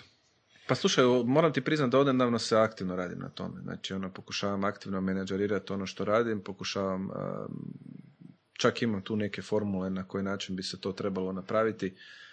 Primjerice, um, uopće ne čitam mailove u, ujutro, na primjer. Fokusiram se na ono što moram taj dan napraviti i ono što mi je bitno, a bitno je ono što mi donosi dobar output. Da li je taj... Jesi to e. naučio ili pa jednostavno pa jesam, sila prilika? Jesam, jesam, jesam, jesam i naučio sam i jer jednostavno uh, ne smiješ biti u response modu, znači u modu odgovora, mhm, mhm. nego u modu fokusa. Znači, bez obzira što ja dobijem 63 maila u kojem neko mene nešto traži, ja znam što ja taj dan moram napraviti. Znači, što, što je meni bitno da bi, da bi uh, moja tri ili pet stvari koje su bitne išle dalje. Znači kad si u fokus modu uh, nema stvari koje te može prekinuti. Pa, pa gotovo da nema recimo stvari. Da, recimo da da, recimo da da. Znači, kako si to naučio? Mislim da je to ono generalno ljudima problem, pa je, taj je. response. Tako je, oni su u modu odgovarajućem modu. Znači mm ono uđeš ujutro se digneš i otvoriš mail. Ne. mm Šta imaš otvarat mail? Kako si to odlučio da to nećeš raditi? Pa zato što sam shvatio da ću poluditi. Da je jednostavno da je, da gomila stresa, frustracije i neobavljenih stvari je tolika da je to jednostavno prelazi sve okvire. Znači jednostavno je potrebno se fokusirati Mislim, to su neke i tuđe i moje formule. Znači, ono, moraš napraviti, uh, moraš reći, ok, danas imam ono tri važne stvari koje moram odraditi. Znači, Ili, tipa gledam mail nakon što sam to napravio? Ne, gledam mail i tražim ove koje mi se moraju javiti, koji su meni bitni. uh Znači, ako gledam mail. uh Znači, ako mi se ti moraš javiti mi, da bi moj projekt išao dalje, onda tražim tvoje ime u mailovima. Ove druge ignoriram. Mhm. Dok, ili kažem, o, u, u, drugom dijelu dana imam pola sata za mailove. I doista si toliko Pa mislim, ne, ne, mogu reći da sam do kraja, ali e, i to se odnosi na sve druge stvari. Znači u discipliniranosti i u, u primjerice, e, kako kažu stari latini, e, nula dies sine linea, nijednog dana bez da povuče strtu. Ja nijedan dan ne propustim da ne odradim nešto što mislim da bi trebalo. Ne treba to biti, to je, ja obično fragmentiram dan na način da ono napravim sad 30 minuta, fokusirano radim na tome. Znači mogu napisati paragraf ili mogu složiti prezentaciju ili mogu ovo ili mogu ono. Nakon toga se dižem. Idem dalje imaš doslovno tajmer? Pa ne, doslovno, ali e, već sad imaš i unutrašnji tajmer. Znači recimo treba bi ovakva, formula ovakva, 50 minuta bi trebao fokusirano raditi i nakon toga minimalno 10 do 15 minuta odmora i onda opet ako se radi o nekakvom intelektualnom radu, odnosno ako se naravno ako si u sali onda ne možeš ili ne znam gdje, ali u principu ako je takav e, tip posla, onda se to može. I to donosi rezultate. Da pače, puno sam sretniji, zadovoljniji jer sve odradim, puno više treba spavat, treba kvalitetno jest, treba dobro vježbat, ponekad možda kome to odgovara i meditirat. Mhm. Ide to. Mislim, bude, energija bude prilično dobra, moram priznati. Pa bome, ja sam iznenađen. Mislim, To Ono, to, je- to je ogroman broj aktivnosti za, za, ono, za koje je sigurno potrebna struktura i unutrašnji tajmeri. Da, Da, nismo jer- spomenuli da ima i band. Da, to, nismo- to je najvažnije. da, To, da. moja, moja supruga bi rekla to je najvažnija, ovaj, to je najvažnija obaveza. Da. Jer Kako se, čekaj, prije nego dođemo do benda, kako se, ono, ti se doslovno možeš presvičat. da, Znači, evo, 50 je minuta, pod navodnicima, 50 je Da. minuta, cap. da, mogu, mogu. mogu. I, bez da ti kroz glavu prolazi dok si... Pa znaš šta, e, mislim, na neki način to pretpostavljam da isto dolazi sa godinama, sa koncentracijom. Evo, kad se- on je poprilično star čovjek. Pa ni, toliko. nisam, ne, ali sjećam se od prije, prije nisam imao tu, ne, nisam, ne, ne mogu reći da sam imao tu disciplinu, ali em, em, proučavajući neke ono uspješne ljude, shvatio sam zapravo da nema tu magije. Da je to samo ono struktura, disciplina, bez obzira, kreativni rad, ok. Danas, danas ono, trebam napraviti aranžmane za ovu novu pjesmu, za, za svoj amaterski band. Ok, onda ću se, mislim, Možda to zvuči malo premehanički i pre, ali, ali zapravo nije. Mislim, e, ja nisam umjetnik, ja ne mogu živjeti nestrukturiranim životom, iako ono, možda neko uživa u tome. Jednostavno meni to ne odgovara, ali onda gubim se. Pa ne da ne, ti ne odgovara, nego mogu funkcionirati sa tim. Pa da, možda da, možda da, možda je to. Kako izgleda otprilike tvoj nekakav jedan dan? Mislim, vjerojatno svaki različit, ali kad bi zamišljao nekakav prosjek, kako bi to izgledalo? Pa slušaj, ono, uvijek po- ono što mi je vrlo važno cijeli život bilo, a i to sad u zadnje vrijeme pokazuje i puno znanstvenih radova, spavanje je izuzetno važno. Meni je to uvijek bilo strašno važno, ja sam to instinktivno osjećao, ali sad imamo i znanstvene dokaze. Trudim se ono, e, minimalno 7 sati spavat. S tim da Minimalno. si u članku, mislim da sam pročitao 6 sati, si spomenuo, jel? To mi se čini malo. 7 bi bilo za profesionalne sportaše, 8 do 9 kad su u, u, u treningu teško. Znači 7 bi bilo, ajde sad, da li navučem 7, ali ajmo reći 7 sati. Znači dižem se oko 6, pokušavam napraviti nekakvu ono vježbe i stezanje, ovo ono. Da. Uh, I onda jedno desetak minuta promišljanje o samo ono gdje smo, šta smo. Čak i na papir stavljam. O danu ili? O danu, o danu. Obično na tjednoj bazi se može napraviti, ali o danu. I onda ono, posao, ono na posao, priprema, pacijenti, ovo ono, ovisno o tome što treba. I uh, u međuvremenu naravno ono uh, fokus ide na to što, što još mimo ovog osnovnog posla, znači s pacijentima u sali, u ambulanti, ovo što treba. E, nažalost često ima i administrativnog jako puno posla, mi doktori to mrzimo. Ali moja je pozicija takva, ja sam zamjenik svog predstavnika, dakle moram se za te stvari brinuti. Pa onda i to isto negdje pokušavam komponirati. I nakon toga kad dođem doma onda pokušavam ono jedno vrijeme biti potpuno čist sa klincima, sa suprugom i onda ovisno o tome šta Znači- ide dalje. Tu ti se te, teže presvičati, jer si rekao rečenicu pokušavam se. Da, Ja. mislim, e, tu je ono, e, e, tu mozak jako brzo radi. Tu mozak jako brzo, ja sam primijetio zapravo i razgovarao sam i sa dosta ljudi koji ono rade stresne poslove. e, puno teže mi je usporiti mozak nego ga ubrzati. Ne znam, jel me... e, Da, ja mislim te- te- te- Da. Lakše mi je ući u zonu, u fokus, nego, Mhm. nego, nego sad, znaš, malo... Možda tu, tu, tu možda neke tehnike meditacije i tako to... e, Recimo često koristim power nap. Ne znam, To je 15 minuta, ne? da, 15 minuta, znači recimo ima ono, to, to je NASA istraživala svoje vremeno, ja mislim negdje Poli, tamo. kako se zove, polifazno spavanje. Da, znači ja sam eksperimentirao s tim za vrijeme dok sam s reprezentacijom, onda sam imao vremena pa sam ono eksperimentirao, u principu to bi znači bilo nekakav, Dva do četiri sata budnosti. e, ne, e, to bi bilo recimo u toku dana, Aha. trebalo bi biti negdje, ha, negdje sredinom dana, jedno od 10 do 15 minuta, samo ne ući u duboke faze sna. To sam ja pokušao e, i mislim da sam nekih 7 ili 10 dana bio u tome i onda mi se počeo pojavljivati problem da e, kad si odredim e, tih 10 ili 15 minuta e, ne mogu brzo zaspat. Znači, to mi, je, to mi je bilo, ali e, što se tiče nekih efekata na tijelu u smislu ti doista jesi odmoran. Da, ti doista jesi odmoran, tebi je stvarno do, ono, tih 15 minuta na bazi tih 2 do 4 sata, ono, kakav, Čak- kakav čak- se ritam uspostavi, čak 4 sata, na? Ja čak mislim da zapravo to isto je dio treninga nekog. Ja Da, imam da. i, staviš slušalice pa ima i, ima i Mhm. mogućnost. A interesantno je da recimo ti je trik je popit kavu prije. Ne bi Da. vjerovao. Prije, Prije, zato što, jedne- zato što ona taman nakon 15-20 minuta dođe, se resorbira i Aha. taman kad si ti kad se digneš, ona te Da je pojača. lakše se Da, da, to su trikovi, ovaj, jer ona ne počne djelovati u tih 15 minuta. Aha. Dakle, ne bi smio duže od 15-20 minuta i to je taj power nap koji te Da. ono, koji te skroz te osvježi, dignete, prepoloviti dan. Znači, postoje tu nekakve razne trikove. a, a, kako sam došao do toga? To je ono što se zove a, high performance. Znači- Steve Pavlina možda? Ha? Steve Pavlina? Ne. Ne, nije, dobro. Ne.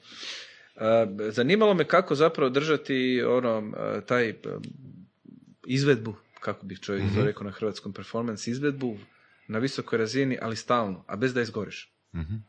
To je dosta, mislim, dosta, dosta je, to je dosta zahtjevno. Mhm. Jer je, ok, možeš ti biti ono, na visokoj razini ono, u nekom kratkom vremenu, ali mm, od, od tebe, od nas se zahtijeva to na, na dnevnoj bazi stalno. Ne samo u, u jednom segmentu, nego u pet segmenata. I sad kako ostati na visokoj razini, pa sam onda malo došao do tih svih nekih stvari, power napa i ovog i ono, jel? Ili preporučio, Meni je mm, jako interesantna tema. Da. Jako interesantna tema. ili preporučio možda slušateljima a, neku tehniku ili knjigu ili što da potraže. Za high performance. High performance, da. Pa čak i bi, samo sad nemam na pamet. um, Stavit ćemo Možemo link. i kasnije. Možemo link Ha? staviti. Stavit ćemo link. Imam, imam, ovaj, imam, u, imam u mobitelu pa ću, pa ću ti reći. Um, interesantno je zapravo kako um, slučajno sam došao do toga upravo jedan, uh, jedan um, ha, jedan ono genijalac iz Silicon Valley imao isti problem. Znači ono, došao je relativno brzo u poziciju sa velikim novcima, sa velikim izazovima i jednostavno način na koji je živio i zdravlje mu je odlazilo k vragu. Znači imao je ogromnih problema sa težinom, sa dijabetesom, sa tlakom, sa Hashimotovim tiroiditisom, sa svim mogućim problemima i onda on jednostavno nije mogao funkcionirati na, na dnevnoj razini i onda je pok- išao proučavati i onda je zapravo razvio cijeli taj sustav održavanja high performansa uz da se ne uništavaš, znači da ne izgoriš, da ne dođeš u situaciju da ne možeš više.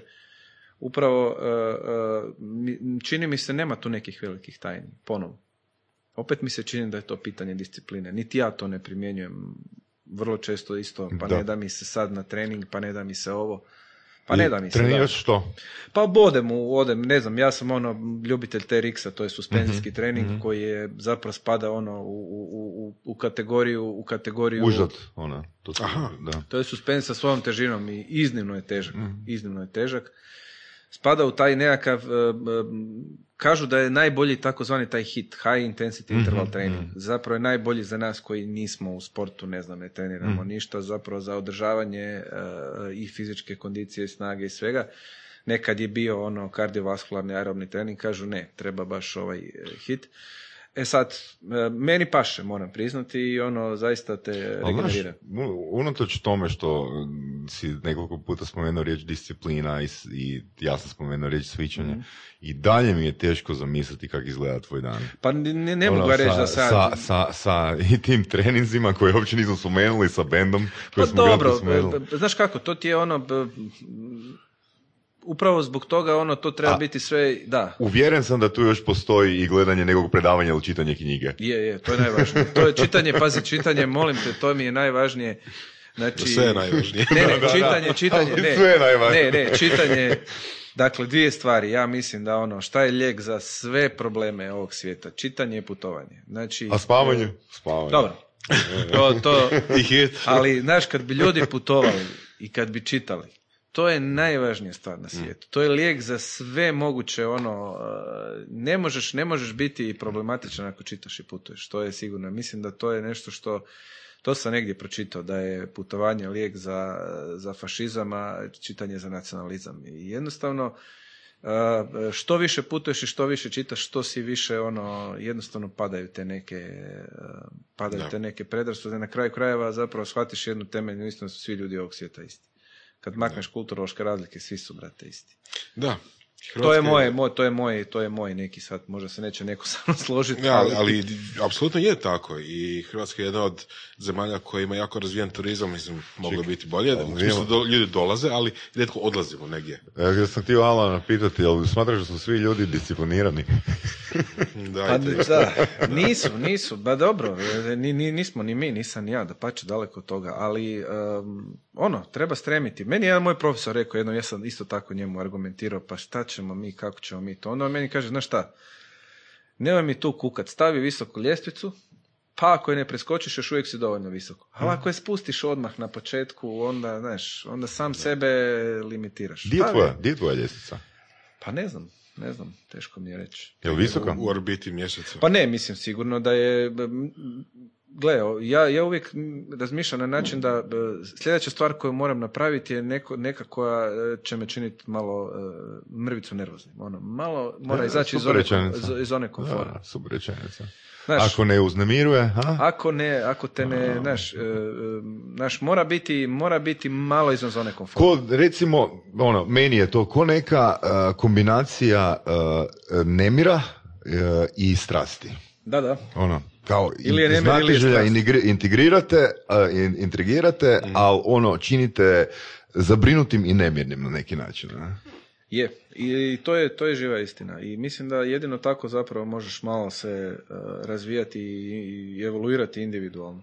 Bez obzira na činjenicu što to možda mm, izvana izgleda kao mali korak, ali možda je nekom veliki korak. Da, Šta da. znam, možda nekom sjesti u avion, otići u drugu državu i veliki Ma korak. da, pa evo ja bih se tu mislim- samo referirao s jednim primjerom kad smo imali tajno iskustvo sa zmijama, znači u Da. communityu. Pa jedna cura kad je vidjela zmiju, a svi smo se smrzli, je bila wow, kako su divne i pohrlila da ju primi. A kad je nam je čovjek pokazao s čim ih hrani, s malim mišićem, ako se sjećaš voras, ono možda Da. ima dva centimetra, ono, znaš, ona je, znaš, ono, mislim, to je sve ono individualno, na? Pa da, samo velim, znaš, e, najlakše ostati u zoni komfora. Da. I, e, primjer- Neko, pa paralelno s tim, to, je ko- neko, što je nekome veliki korak, na? Da, i s druge strane, ne znam, e, spomenuo sam ti da tamo u Bostonu su organizirali ta nekakve tečaje, naravno tamo je sve ono strukturirano, pa i te- tečaj javnog nastupa i tako dalje, vamo tamo. Onda su mi rekli, ovaj, ta e, novinarka sa, ne znam, s kojeg kanala, CBS-a je, koja drži te tečaje, rekla, pa gledaj, e, jedna od stvari koje zapravo ljudi ne razumiju je da networking nije prirodan. Znači, nije prirodno da ti odeš nekome koga ne poznaš i, i sad ja bi se, kaže, to nije prirodno. odlično. prirodno je da budeš s nekim koga poznaš. Dobro. Znači, držiš se uz ljude, mi se znamo iz kvarta, mi uz tu pleme. smo, pleme smo i tako Da. dalje. Kaže, a to je najveća propuštena prilika. Znači, vi kao, tu ste sad krema, ovo, ono, vamo, tamo, vi trebate raditi na networkingu. Znači, dobar dan, ja sam taj i taj, ja bih se volio sa vama upoznati, vi ste napravili to i to. I kaže, u 99% slučajeva ljudi se odmah otvaraju. Nema problema. Nećete, i da pače, što je više, što je na većoj poziciji, to će ti vjerojatno biti i, i, i skloniji i otvoreni. Znači, to je taj, recimo, izlazak iz zone. Čak smo mi vježbali, imali smo neke vježbe, tipa moraš prekinuti dva vrlo važna CEO-a koja je nešto vrlo važno pričaju, sad ih ti moraš prekinuti. Čekaj, je u, užasno u, nelagodno. u stvarnoj situaciji ili Ne, simulacija? kao, kao simulacija, ali kao kaže, to je užasno nelagodna situacija. Užasno nelagodna. I sad ti moraš to napraviti na način da ne budeš nametljiv ili da budeš taman toliko nametljiv da ih ne iziritiraš, što u pravilu nije tako. U pravilu su ljudi, ok, priđeš im ili pošalješ ili nazoveš ili, mislim, tako da recimo to je, to je jedan primjer izlaska iz zone komfora koji je, e, koji je vrlo važan. Ima ih naravno milijon. Mm. Liječnici i javni nastup. Uh, ok, ajmo prvo, liječnici i odnos prema pacijentima. Isto tako svako je čuo za anegdote gdje je došao kod doktora koji je bio mm, nepristupačan ili čak nepristojan. Jel? Uh, da li postoji neki, neki, neki oblik treniranja tijekom školovanja koji uopće pokriva taj dio? Pa sad si me zatekao da ti budem iskren, nisam siguran da li postoji e, nešto mi zvoni da nešto jesmo imali, ali da li je to ozbiljno strukturirano na pravi način nisam siguran. Znači opet individu- Opet je individualno... individualno, naravno, individualno je, da, e, to je jedna specifična pozicija. Mi jesmo imali e, tipa treninga u smislu da, da su nam objašnjavali da bi taj transfer trebao biti e, odrasla osoba, odrasla osoba. U pravilu odrasla osoba dijete. Mhm, mhm, Znači, obično je pacijent u ulozi djeteta, a liječnik je ono mhm. Da. iznad, on docira, on, one, i obično su u, u, u- nekakvom ono pasivnom odnosu pacijenti, iako možda sve manje i manje, ali su sve bolje i bolje informirani, ali e, to je ključno. Iz mog nekog iskustva, e, ponovo se vraćam na onu moju ambulantu, to je ključno. Dakle, odnos koji se ostvaruje, e, ja svim svojim, svim svojim specijalizantima uvijek kažem istu rečenicu. Možete sve uzeti čovjeku, sve mu možete, ali nemojte mu uzeti dostojanstvo. Dostojanstvo mu mora ostati. Kako Ok. god znate umijete. Jer kad ti to on tamo dolazi i jadan je i, i- ima problem, sigurno ne bi došao doktoru da nema problem i s tim da Pa ovi da. naši ortopedski problemi nisu tako, Pa, ajde. ali onda iluzorna pozicija odrasli, odrasli ako neko dolazi iz ranjive pozicije. I, istina je, istina je, ali zato mu nemoj uzeti dostojanstvo. Znači, bez obzira kako je ono, daj mu ono, jel, e, šta je problem? Problem je u tome što mi smo preopterećeni na način da kada vi morate, ne, ne znam, ja ću sutra imati sigurno 50 pregleda. Se trebaš 50 puta reći dobar dan. Mm. Mislim, 308. put mi se baš i ne da. A tom čovjeku ste vi prvi, jedini, Da. najvažniji taj dan, on je vama 308. Da. I tu treba ono, treba i vremena i treninga i e, to je vrlo, vrlo važan dio našeg posla, taj i vrlo često ljudi se odlučuju za nekog doktora ili ne odlučuju za nekog, to se zove doktor shopping, pa idu kod više, pa koji im se više svidi, pa upravo iz tog razloga što osjete nekakvu, nešto osjete što im paše ili ne paše. Što može biti samo da taj doktor ima dobar dan. E, bravo, tu se vraćamo na to Lagavande koji kaže ono, e, svi očekuju od svog doktora da taj dan bude najbolji. A on ima u, svom, u svojoj karijeri 10.000 dana i mora baš biti taj dan uvijek najbolji. Mhm. A posvađao si se sa ženom ili se nisi naspavao ili si zalomio s bendom ili ne znam šta. Znači, ili si čitao do četiri ujutro? ili si čitao do četiri ujutro dobru knjigu, ovaj, da, ili ti, ovaj, ili ti avion nije sletio. Da, e, sigurno da je upravo taj nekakav, e, da, da se od- očekuju se od tebe da budeš uvijek na najvišoj visini zadatka, pogotovo reci. Što si kažeš ujutro kad otvoriš oči? Nemaš rečenicu? Samo se digneš. Ne, ne, rečenica je ovoga, samo nemoj gledat mailove. Samo nemoj gledat mailove. samo nemoj. Bravo, je, je, je, je, je, je, je. Samo Da. nemoj gledati mene. A, Je, je, rekao je. si a, dobra knjiga. Što znači dobra knjiga za tebe? Pa dobro, ja nisam objektivan. Ja, ja mislim da sam ja ono... Što za tebe? Za tebe? Ja sam ovisnik, mislim, od uvijek. E, Ja sam i kod dijete ono, imao, konstantno sam bio s knjigom u ruci. Pretpostavljam da je to znati želja. E, Jednostavno ja nisam mogao ono odoliti da ne zavirim, da ne pogledam i čitao sam i knjige roditelja koji su imali veliku biblioteku. Ali um, što je dobra knjiga za mene? Pa teško mi je odgovoriti jednoznačno na to pitanje. Mislim, um, imam dojam da da forma, ta literalna forma, forma, ne znam, romana, forma novele, da je da, da danas ni- nitko više ne kaže ono, pročitao sam dobru novelu ili nemam pojma. Da. Ili kad, kad, kad je ko rekao ono, joj, kako sam dobar roman pročitao, ne znam. Pa, Da li to... Da. Pa evo, evo, ispričat ću ti jedan, aj dobro, mogu ti ispričati jedan. Im- imali smo nekakve intervjue za nekakve, ono, mlade kolege i zakon nalaže da se mora postaviti pitanje iz opće kulture. Mislim da nije samo iz medicine. I onda sam ja nekako Dobro. došli na književnost. I onda sam ja pitao ko je napisao ime ruže. Dobro. Sad kolega nije znao. Ja kažem, dobro, ajde, možda ja malo pretjerujem s tim. Aj, reci mi ko je napisao 100 godina samoće. Mhm. Ne znam. Sad ja kažem, dobro. Pita moj kolega, kaže, a vidi, ovo će znat. Otkud je Rita Ora? Rita Ora. Otkud je? To je znao. Ja kažem, dobro. Ok, ajmo sad sve pitat isto pitanje. Ok. Dakle, niko mi nije znao odgovoriti ko je napisao 100 godina samoće. Što su ljudi od 25 godina, visoko obrazovani, Da li to možemo generacijski? pa ja ne znam, ja je ne znam da li je to, to je- pa, pazi, to je- pazi, mislim, to je ono, znaš, e, ko da ne znaš devetu simfoniju. Ja, bar to iz moje perspektive, ja ne mislim da svatko mora biti, ali, ali nekako mi se to učinilo, ono, ne znam, ja sam tu knji- te obje knjige pročitao tipa sa 16 godina ili 17. I okej, mislim, ili, ili nemam pojma, s 25, nije bitno.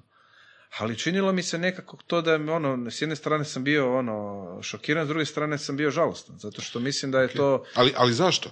Da, Pa zato što, zato što mislim da, ne znaš zašto, da upravo iz onog što smo imali prije, zato što kada bi ljudi više čitali, možda bi manje radili greške koje, koje se konstantno ponavljaju kroz Dobro, ali možda su moguće da su čitali nešto drugo. Pa sumnjam.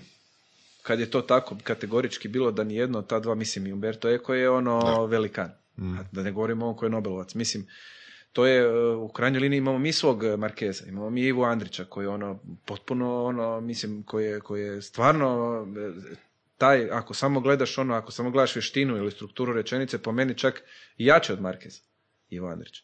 A kamoli kad pogledaš ono njegova kapitalna djela, pa to je stvarno, mislim, pa ja mislim da to čak možeš uživati u tome bez da išta znaš o, o, o- o bilo čemu. o- I kad S jedne strane vidiš... da, s jedne strane da. Mislim, ja se sjećam kad sam čitao ime Ruže, da je ono što mi je upalo u oči, baš doslovno, mislim, ali to je knjiga, kako je lijepo strukturirao rečenice, kako je to, kako je to ono proza teče i sve skupa. A s druge strane, da li mi je to pomoglo da u poslu radim nešto bolje ili ne?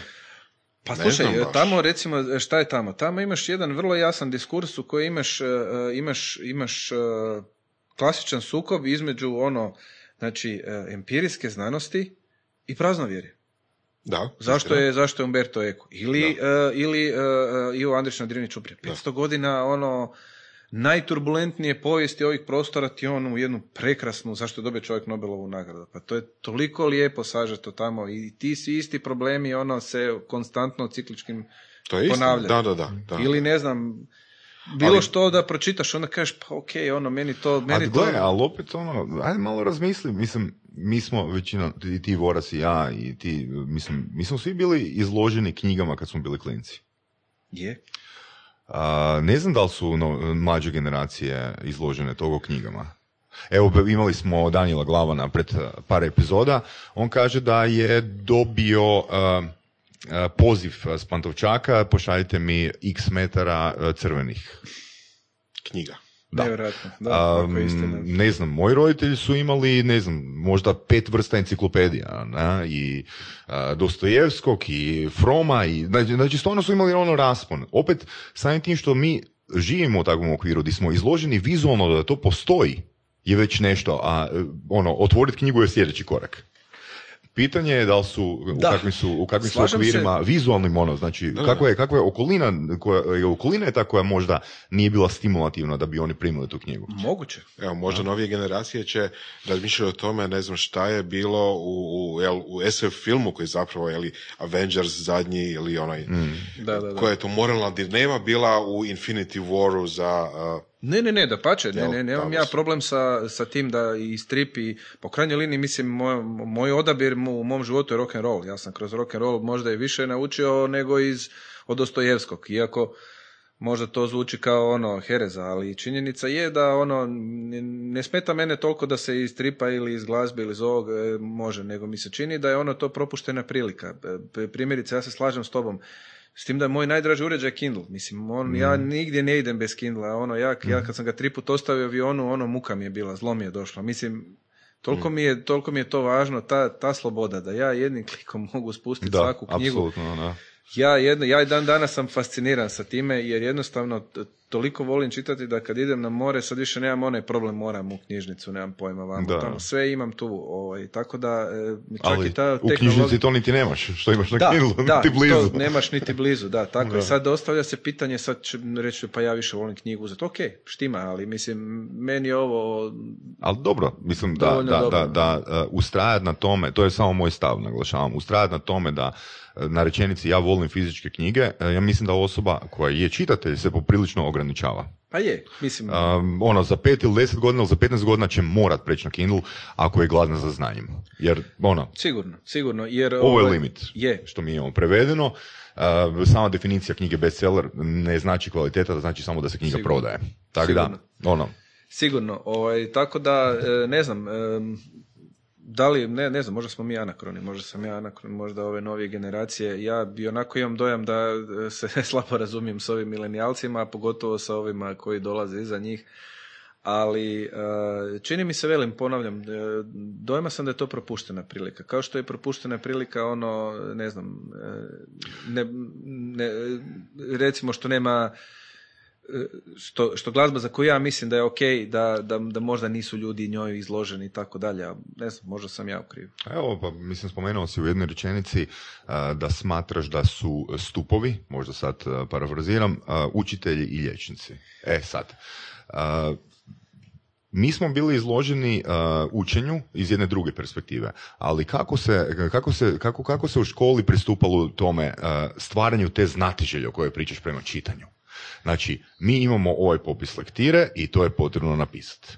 Točka. Znači, nije, nije, uh, učenje u tom okviru nije uh, stvaranje ljubavi, nego stvaranje nužnosti. Da. E. Pa da. zato ja apsolutno nikom ne zamjeram što da. zato, ono, nije nešto čuo ili nije ništo, nešto pročitao, jer znam koji je moj background i da sam ja bio okružen knjigama, a opet mi je trebalo 22 godine da zavolim uh, učit. ne, unatoč tome što sam bio izložen tome. Ne. Pa je, je, e, slažem se. E, tu, tu se onda, da, da, tu se sad postavlja pitanje ono odabira ono što je bilo i po novinama kurikuluma, da li treba biti, ne znam šta je ono bilo, Dubravka ili, više se ne sjećam, ne znam šta je ono bilo. A, zašto ne bismo u srednjoj školi čitali Kerouaka ili Selingera, ne znam što, je, što su meni ono bile možda dvije najdraže knjige iz tog razdoblja. Um, nekako možda formalna naobrazba ima nekakva svoja e, zakonitost i pravila koja su takva kakva jesu. Ja isto nisam previše sklon tome zato što se djeci se ono na neki način, e, ali ne, ne, ne vidim ali to je kad, druga stvar. Naš... Druga stvar je forsirati, eto, moraš pročitati ovu knjigu. Da, ali nekom je ono u osnovnoj školi prvi zapravo susret s knjigom. Da. Da. Moguće da. je prvi susret s knjigom, evo mi smo pričali, evo opet ću se referirati na Glavana, mm. knjižnica grada Zagreba srijedom od 17 sati imaju radionice, čitanje knjiga. E tu je okvir unutar kojeg se potencijalno stvara ljubav, a ne da ti dođeš u prvi, drugi razred da vidiš dođe na tu radionicu, već mora imati nekako ideju da će mu to biti treba lijepo. da, treba imati ideju da to, ali mislim opet je roditelj taj koji može odvesti dijete ovoga u shopping centar ili ga može odvesti na, na radionicu gdje se čitaju knjige. Na kraju krajeva može i dijete ostaviti tamo.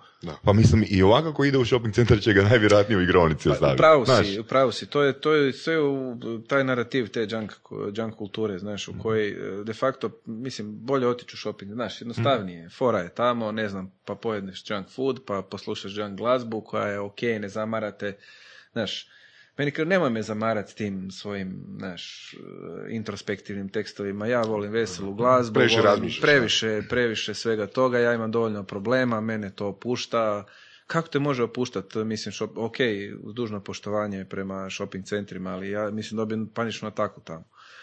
E, to je taj jedan ono, da li je to taj naš moderni narativ u kojem je to sve tako nekako naš trivialno, banalno i sve je to ok, potrošački, materijalno, mislim, ja sam duboko uvjeren da svijet u kojem sam ja odrastao je puno, puno manje materijalni bio.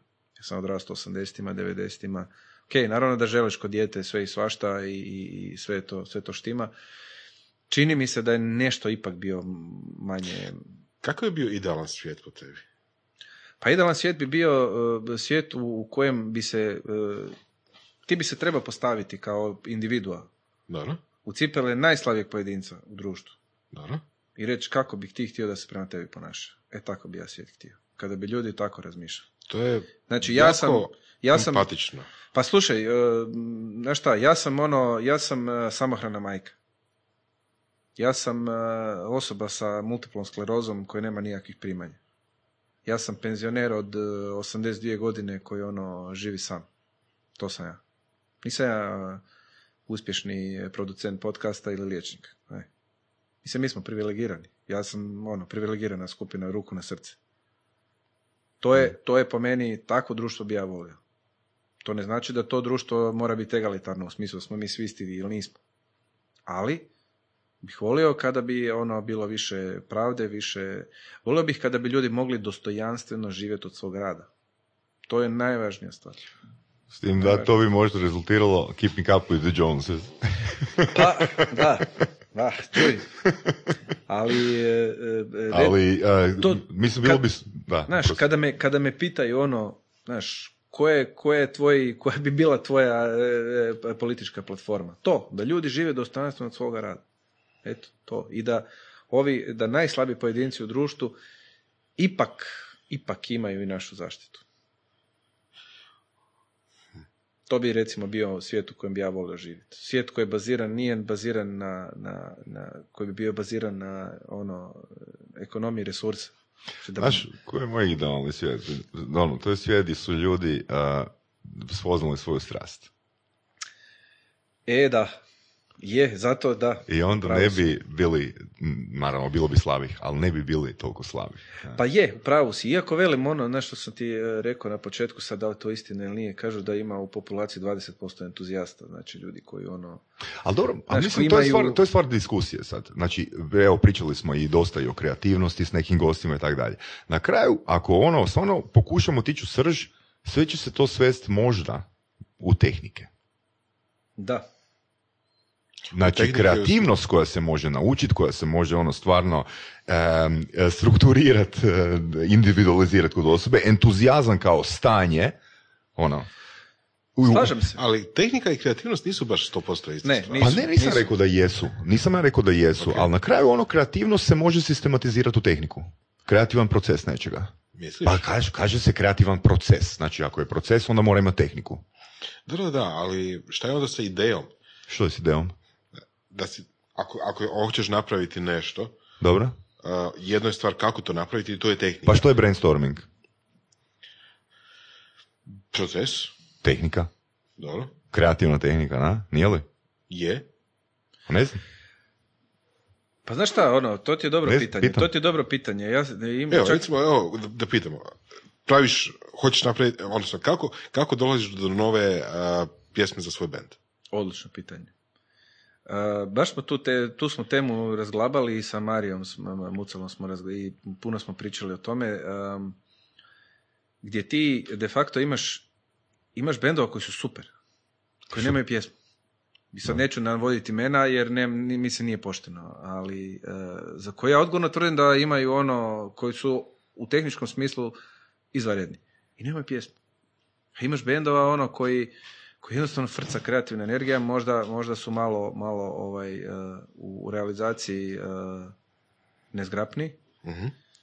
I sad se postavlja pitanje, šta je to što čini taj bend ili što čini tog umjetnika veliki? Mislim, eh, me, mene to pitanje muči od uvijek. Kako Stonesi kad dođu na stage? Već su, znači Mick Jagger ima 75 godina. Ta je, to je nevjerojatna je ta kreativna energija. Mislim, n- nisam siguran koliko se to može istrenirati. Mislim, može se, te- tehnička se može se, nije to Da. neka bog zna kako. opet možda je to njegov fokus. Da. Znaš, možda jednostavno, hup, tu sam, e, sad sam Pa tako. e, to je ono, e, zato se meni sviđa ovaj vaši podcast i to sve skupa i vaš koncept, zato što ono, to je nešto što volim prepoznati ja, kao što ste očito i vi to prepoznali kao nekakav svoj ovaj, um, modus operandi, odnosno ono što vas zanima. Zaista taj sjaj u okicama se ne da zamijeniti i iz, iz toga pretpostavljam da i iz- izlaze najbolje stvari. Uh, vrlo često ono kažu, barem kod mene u znanosti, nije, nije najvažnija stvar u, u znanosti uh, kad neko kaže eureka. Nego kad kaže ono, hm, to je čudno, that's funny. Mm. To je prava stvar kad se kaže. Znači, uh, na neki način uh, uvijek mi se činilo da meni su uvijek bile interesantnije anomalije. Znači, nego, nego, nego očekivani rezultati, očekivane stvari. Anomalije su uvijek te koje su interesantne. Kad padne gljivica, u, kad padne ovaj, kva, plijesan padne u, u kulturu bakterija, pa se stvori krug oko nje. To nije namjerno, ali zato danas imamo penicilin. I ima takvih primjera puno. Tako Kako bi se da- to moglo generalizirati? Jel, kad, kad pričamo o glazbi, tisuće ili milijuni bendova postoje i od njih svih uspiju Beatlesi ili, ili Stonesi. Jel? Pa ne znam, e, ja sam puno o tome razmišljao, Beatlesi su meni potpuno neshvatljiv fenomen. Dakle, prije Beatlesa nije bilo ništa. Znači, prije Beatlesa je bilo nešto malo, možda bluza, džeza, možda nešto je bilo Elvisa. Elvisa, Elvisa, možda malo, da. Pazi, ali mi govorimo, je, ali e, e, te glazbe koje su oni stvorili, toga nije bilo. Znači, nije bilo interneta, nije bilo, tu i tamo se neka provukla ploča i oni su to stvorili. Znači, stvorili su Što? Globalni Sto- fenomen. stvorili su ono glazbu koja je toliko ono e, toliko utjecala na tok e, ne samo ono u, u, u svojim lokalnim okvirima nego ono i, i, i Ali prije toga nije bilo aviona kojim su Beatlesi mogli preći iz Londona Tako u, u Ameriku i tamo turat e, koliko već godina ili mjeseci, ne znam. Uh, ono, jedan, jedan Mozart je živio na relaciji Beč, uh, Salzburg, Je. ne znam, još jedan grad eventualno. Kočijama kojem putovao tri dana. Jel? Je, je, istina je, da. E, te- teško je reći, u krajnjoj liniji spomenuo sam ti prije nego što smo počeli, ne znam, e, spomenuo sam ti Arctic Monkeys koji su sa 17 godina, ja mislim da su snimili, Alex Turner je snimio e, svoj prvi album koji je, znači, mislim, em, ta, ta strast, ta energija, ta, to, to mora probiti, ako postoji. I to, velim, i često sam u sportu to viđao, Da.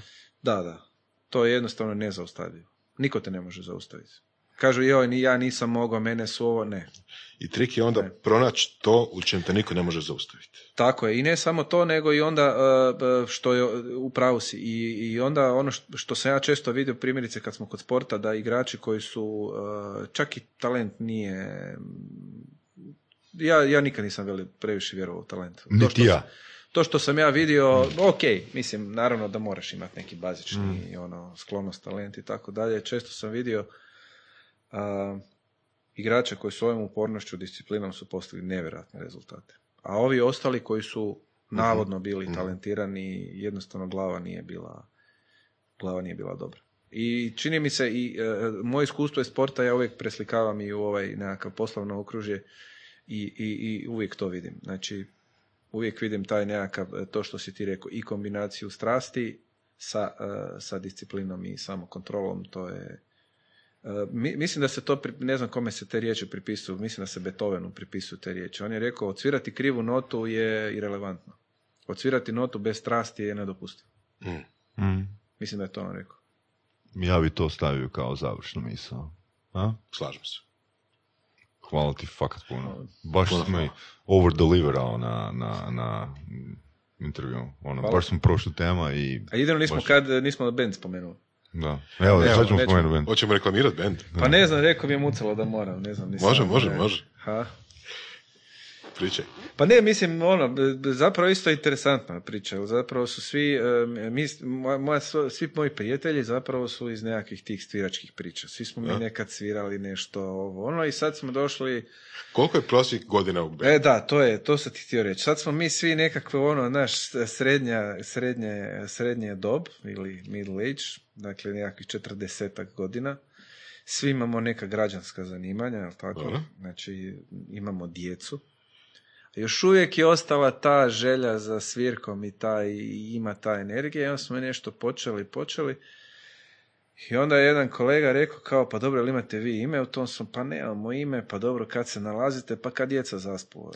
Što je živa istina. Znači, Prije ono, čitanja. kad se vidimo, da, kad se vidimo na probi, pa kaže, vidi, znaš šta, vidimo se kad djeca zaspuje. Pa ovaj kaže, to vam je bend, znači kad djeca zaspu, KDZ. I kad smo počeli svirati, onda smo rekli, pa dobro, čemu ćemo mi sad, ono, svirali smo obrade, ali to je onako, kaže, ajmo mi autorski, to nam je veća. Pa onda smo se nekako rekli, pa ćemo, e, mi smo se vezali za teme iz našeg svakodnevnog života, znači gastronomija, muško-ženski odnosi, obitelj, bolesti, sredovječnih ljudi i tako, i to smo zapakirali u jedan ovako malo žešći zvuk. I zapravo to je ono dosta zabavno ispalo na kraju i čak i ovi ozbiljni muzičari oko nas kažu da smo zagrabili u nišu koja zapravo ne postoji. Znači ono, Pioniri. pioniri, sredovječni pankeri koji imaju građanske živote i sviraju i dalje žestoko, a, a, a tekstovi su ono, dosta ima i autoironije, naravno ne možeš ti ko panker s 40 godina mijenjati svijet, nego više ono, znaš, o, o kućnim e, svojim nekakvim e, Ali dilemama. mijenjati kuću, a? Da, tako da, ovaj, da, i, i, ovaj, i sve svemu ono, dosta to je zabavno i dosta dobro zapravo. Ja, dosta super. dobro. Tako da evo, mislim, Slušajte KDZ. slušajte KDZ, ono... A uživo gdje? Uživo? Uživo, da, pa evo i uživo, sad smo snimili drugi album, pa evo, kada bude prilika, još se, još se borimo sa, sa producentima, to, mo- možda je vama to bliže, taj, taj svijet producentski, ali ono, A, mi isto imamo građanske živote. imate, ovo- imate, da, Ovo je naš bend. Aha, ovo je vaš band. E pa onda znate, da, da. Tako da, ovaj, e, ne znam, ja mislim da je to super, e, jednostavno, mislim da, čak mi je žena rekla, kaže, od svih stvari u krizi srednjih godina koju si mogao napraviti, ovaj band ti je možda i, možda i najbolja. Super. Eto, Puno hvala. Hvala ti puno. molim. Slušali ste podcast Surove strasti.